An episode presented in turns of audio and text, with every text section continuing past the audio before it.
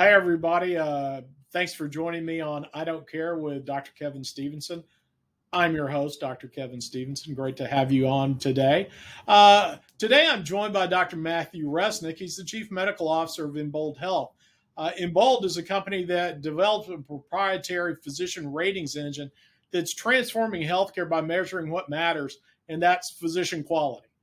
Embold partners with large employers and health plans to provide online tools to help employees select physicians who are delivering quality outcomes and results.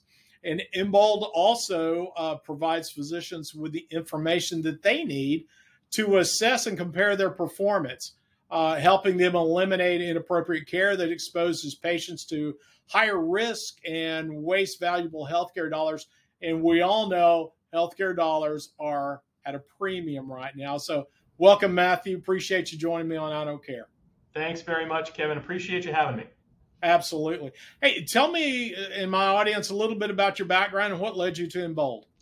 Absolutely. So, you know, Kevin, interestingly, I'm a cancer surgeon. I, um, you know, uh, am trained as a urologic oncologist. I um, treated prostate and bladder cancer predominantly in my clinical practice um, at an academic medical center, Vanderbilt, before joining Embold. Um, but I'm also a health services researcher and, and have been interested in a long time um, in how physicians behave, how they make decisions with and for patients, particularly in times of discretion. Um, so, as you know, most of healthcare delivery doesn't have great quality evidence either supporting what to do or, or refuting what to do. Um, so, so in many cases, whether to do surgery or physical therapy, whether to do an MRI or an X ray, whether to prescribe a biologic drug or a lower cost kind of conventional alternative, we don't actually have great studies to guide that decision making.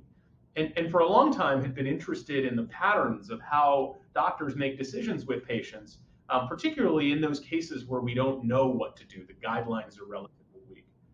So I, I, I had a research program that was studying this topic and, and interestingly met met Daniel Stein, who's our, our CEO and, and founder. He's a primary care doc through a mutual mentor um, in Nashville who said, Hey, you know, you guys are both thinking about this same question, the same problem, but approaching it from very different angles. Um, and, and lo and behold, sitting here a handful of years later. Okay, very good.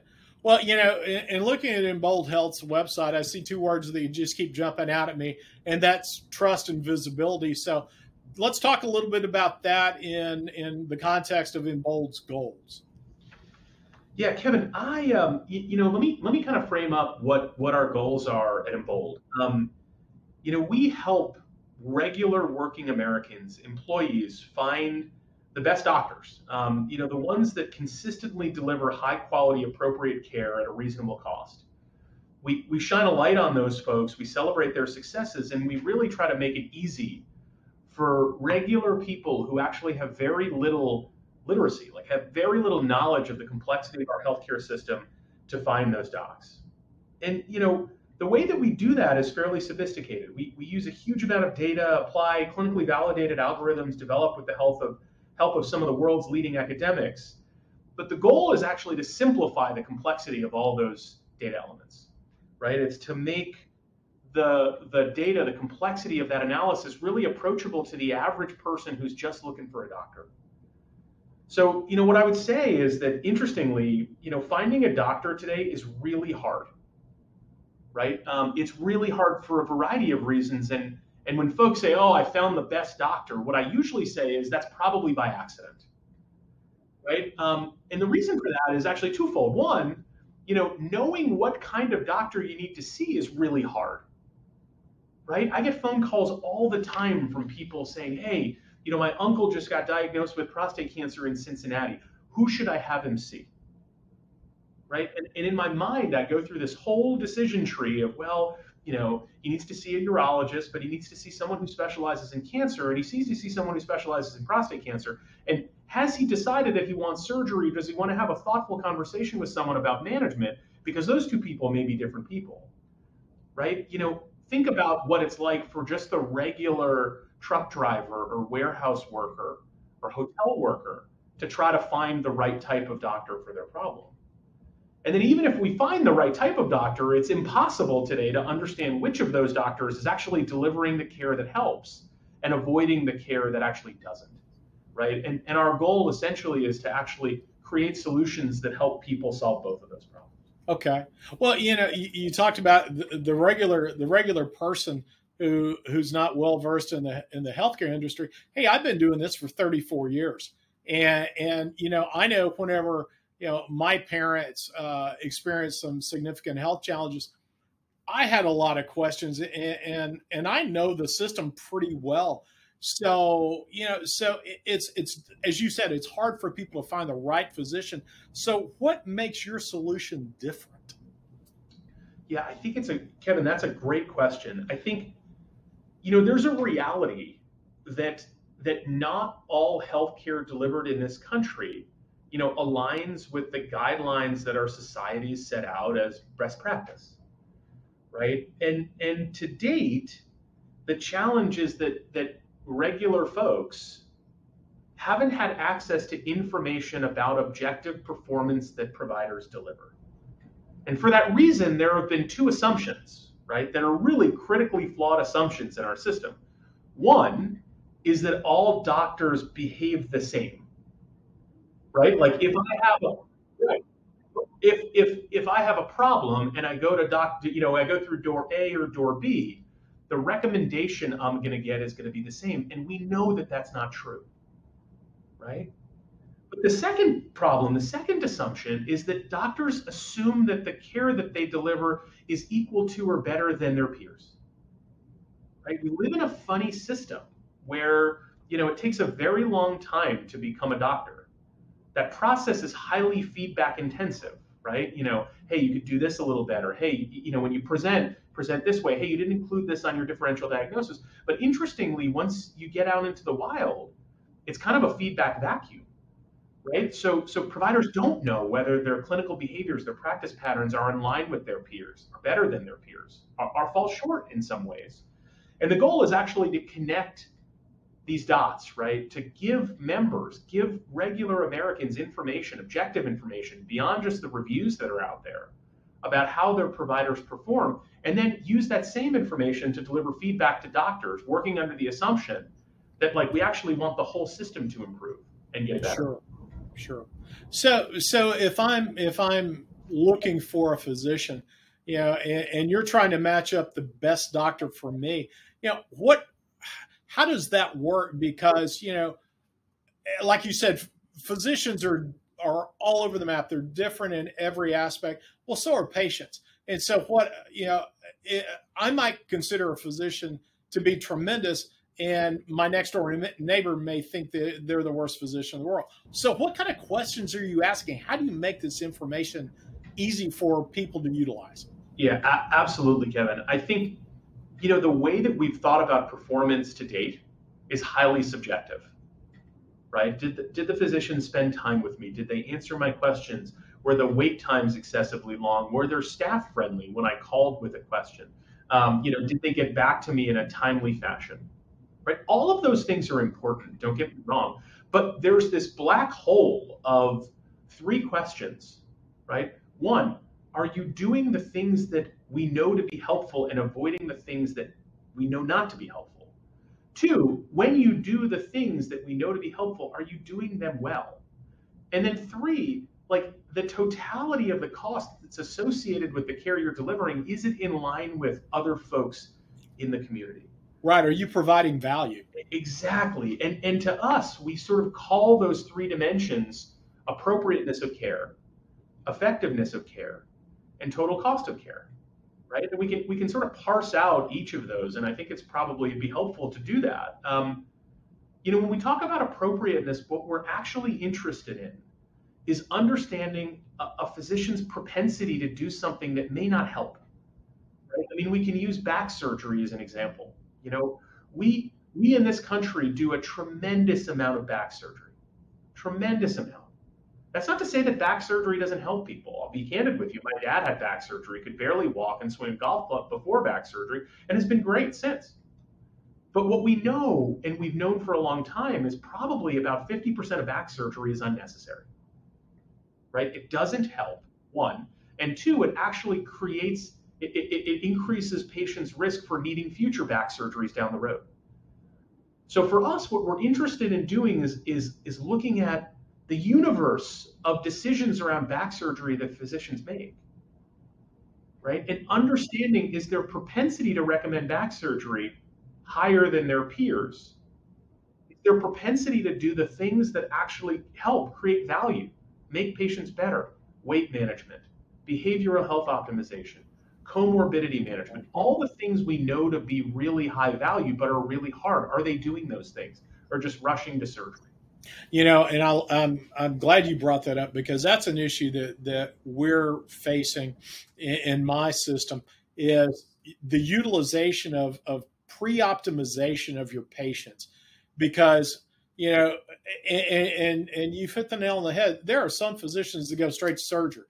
You know they're going to go straight to it. But others are trying to you know optimize that patient's outcome whether it be through as you said weight management diabetic management smoking cessation behavioral modification whatever you know and and we found that the pre-op you know pre-optimization is uh, you know it's a tremendous benefit to the patient not only from long-term outcome but but short-term as well you know fewer fewer infections you know quicker recovery time and all of that.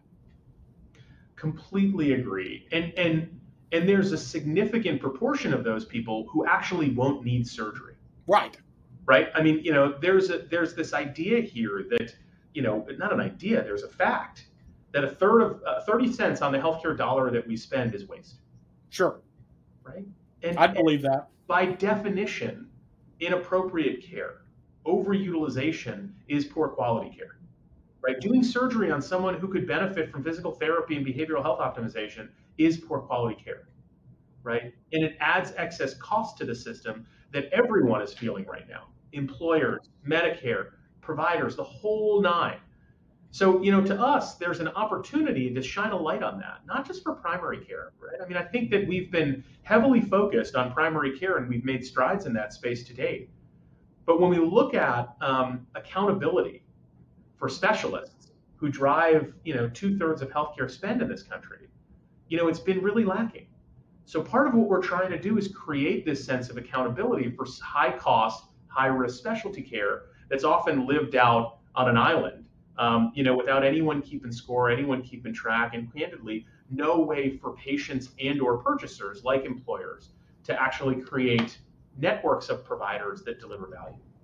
Yeah, but Matt, I mean, don't you think a lot of physicians, you know, tend to go, uh, you know, they tend to go overboard because of, frankly, the you know the litigious society that we have, and, and a lot of times they're covering their own backsides. Yeah, you know, it's hard to separate these two topics. Mm-hmm. Um, you know, do I think that that uh, you know, kind of this in air quotes defensive medicine plays into this concept of of overutilization? You know, unequivocally, the answer is yes. But, you know, Kevin, what we see over and over and over and over again is within every healthcare market, there's a tremendous amount of variation in what people are doing, right? And generally, the risk of malpractice litigation is driven by market.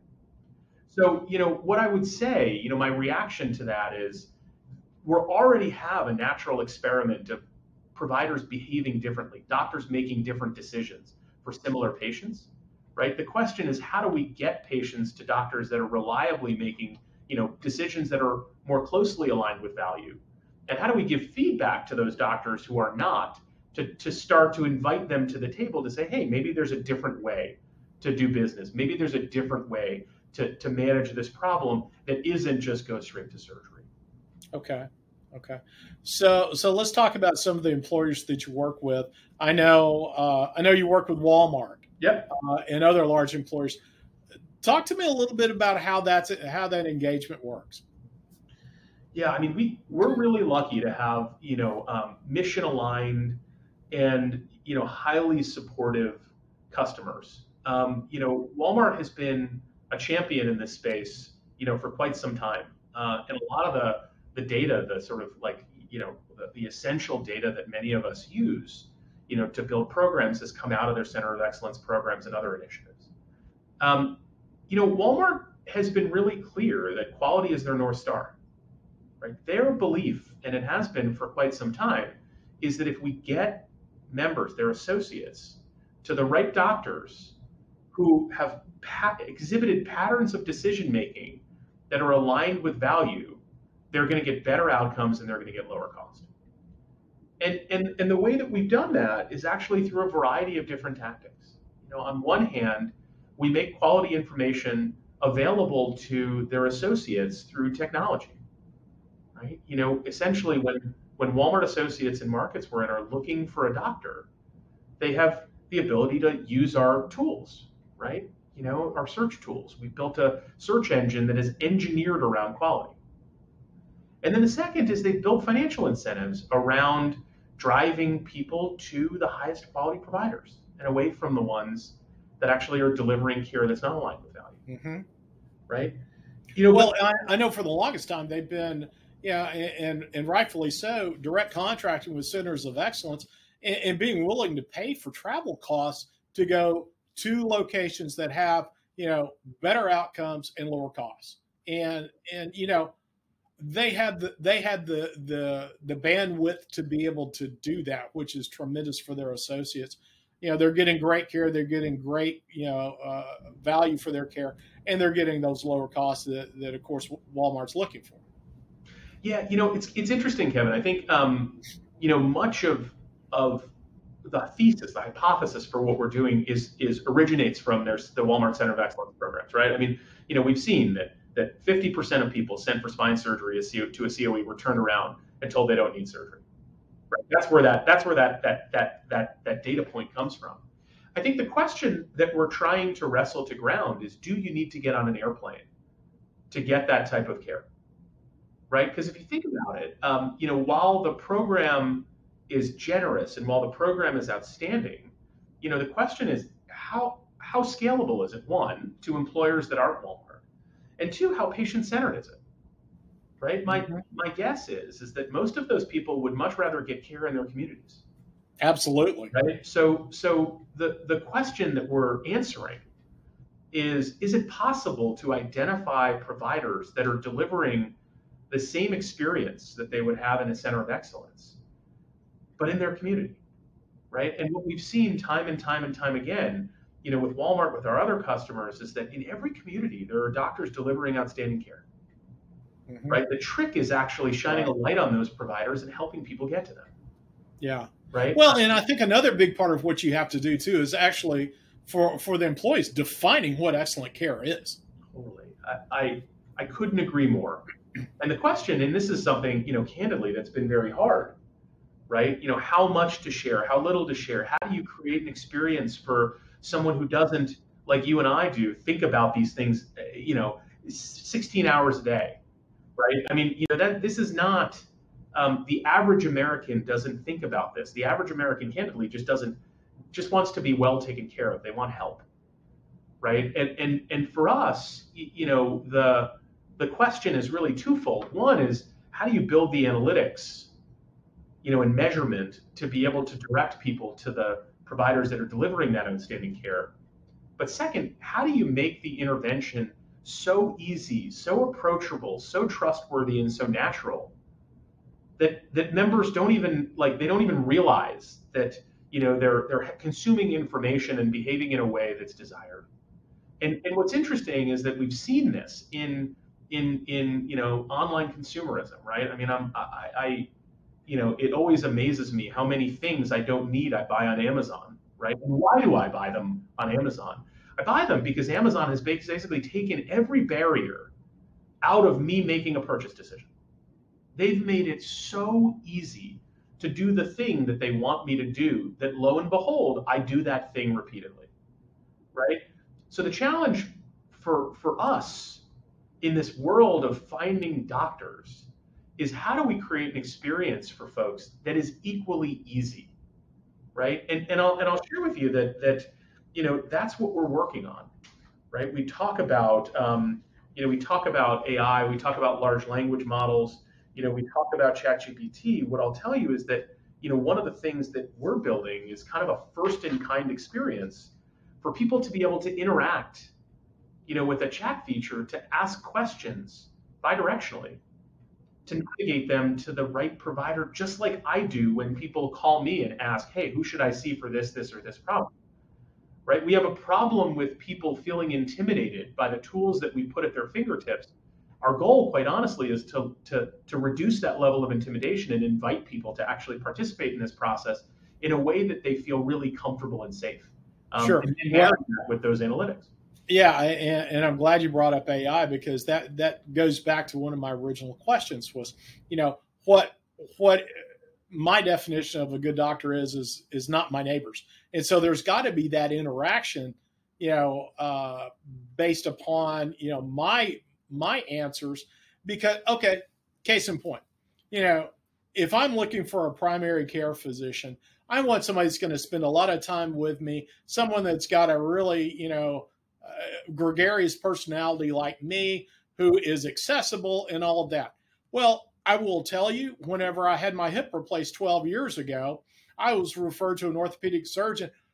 Terrible bedside manner, but a phenomenal surgeon and got great outcomes. You know what? I could care less about his bedside manner as long as I was, you know, was up and ambulating within a, a few hours after my surgery. So it's going to depend on what kind of physician I'm looking for. Oh, Kevin, I I, I love I love that story because um, it's so true. Yeah. Right. All of us have different priorities for different care needs. Right. And and and many of us, um, you know, are looking for different things out of doctors for different reasons. And, and the challenge is, is that the current tools and capabilities that are offered to folks, again, with average health literacy, don't allow for that. They just don't, right? They don't allow you to say, hey, like these are the these are the characteristics of the experience that I want. You know, I want this type of provider. You know, I want someone who's LGBTQ competent you know, I want someone who is, um, you know, within five miles of my house, but I want someone who who is outstanding at managing behavioral health conditions because I have anxiety and depression, right? All of those things, right? Like this this experience that we're describing, you know, my belief is that that gets unlocked with interactivity, right? It gets unlocked with the ability to, you know, build tools and capabilities that that candidly feel conversational and are conversational. But instead of having to have a call center with hundreds of people answering phones, is actually driven by large language models and AI. Right? Like that's where candidly we see the opportunity is engaging members on the front end to, to navigate them down a path to actually leverage the power of analytics we built. Right? It's it's that gap that quite honestly I think has plagued this whole space and it's created a little bit of nihilism and apathy, right? Like what's interesting is that this feels like um, the industry in some way has given up on this problem. Like this feels like an unsolvable problem. But but I don't we don't believe that, right? Like our belief is that not only is this a solvable problem, but we're solving the problem. Um, you know, and, and the goal ultimately is to make this type of experience the expectation as opposed to you just calling your neighbor and saying, Hey, I'm having back pain. Who should I see? Your neighbor saying, Oh, go see this neurosurgeon friend of mine. And lo and behold, you're on the operating table the next week. Well, you know, we, we don't really want you seeing that neurosurgeon until you've exhausted all those options. So, you know, maybe it's a primary care doc, maybe it's a physical medicine doc, maybe it's a sports med doc that you're seeing that's going to do all that stuff before you go down the road to, you know, a three level fusion, which you may or may not need, which is going to set you up for additional fusions down the line. Right. Right. Well, hey, let's switch gears here. Let's talk about physician performance because, you know, I and, and hey, obviously you're a physician. I'm not, uh, but I deal with physicians all the time, and you know, Type A personalities for the most part very competitive, but don't really like to be challenged oftentimes. So, how do you get physicians to buy into your analyzing their performance? Yeah. So Kevin, um, you know, we we uh, you know, it's it's interesting. I mean, as a as a as a doc, most of us were believe we're in the 95th percentile of everything. Um, you know, and and it is sobering sometimes to see that there are opportunities for improvement. Um, I'll tell you, you know, one of the things that we've committed ourselves to is transparency. Um, you know, I think there's a a bias among you know physicians that you know the way that they get measured is like this black box and no one really understands it. And for that reason it's it's hard to think that it's it's valid it's face valid. We've actually taken the opposite approach. Um, and what i mean by that is that we're we're very open book with our methodology to providers to physicians to the point where we've actually published it in the peer reviewed literature. Um, i will say the other thing that we've done is approach this task with humility. Right? Our belief is that being a doctor is really hard. Right? Everyone who is a doctor wakes up in the morning and wants to take exceptional care of folks. Like that's what we believe. The challenge is they actually have no idea whether they're doing that or not. Right? And and you know, for us, the way that we've approached this problem is to say, hey, look, you know, measuring what we're trying to measure is really hard. Like we can agree on that. You know, help us understand where you see opportunities for us to do this better. Right? And and, and, and it's remarkable how how much engagement we've gotten from from physicians helping us think through complex problems in this space right? Things that we're constantly trying to improve our measurement, right? Like our our business is asking of physicians to improve. We actually, in return, want to improve too when we can, right? And and for us, I think you know building these measures and having that level, building these measures with physicians in mind, one, and having that level of humility has gotten us to a place where you know, look, we, we still get the same, hey, these this this data is wrong. These aren't my patients. My patients are sicker, and my practice is more complicated, right? all day. But once we once we get past that, you know, the richness of the conversations we've been able to have has been remarkable.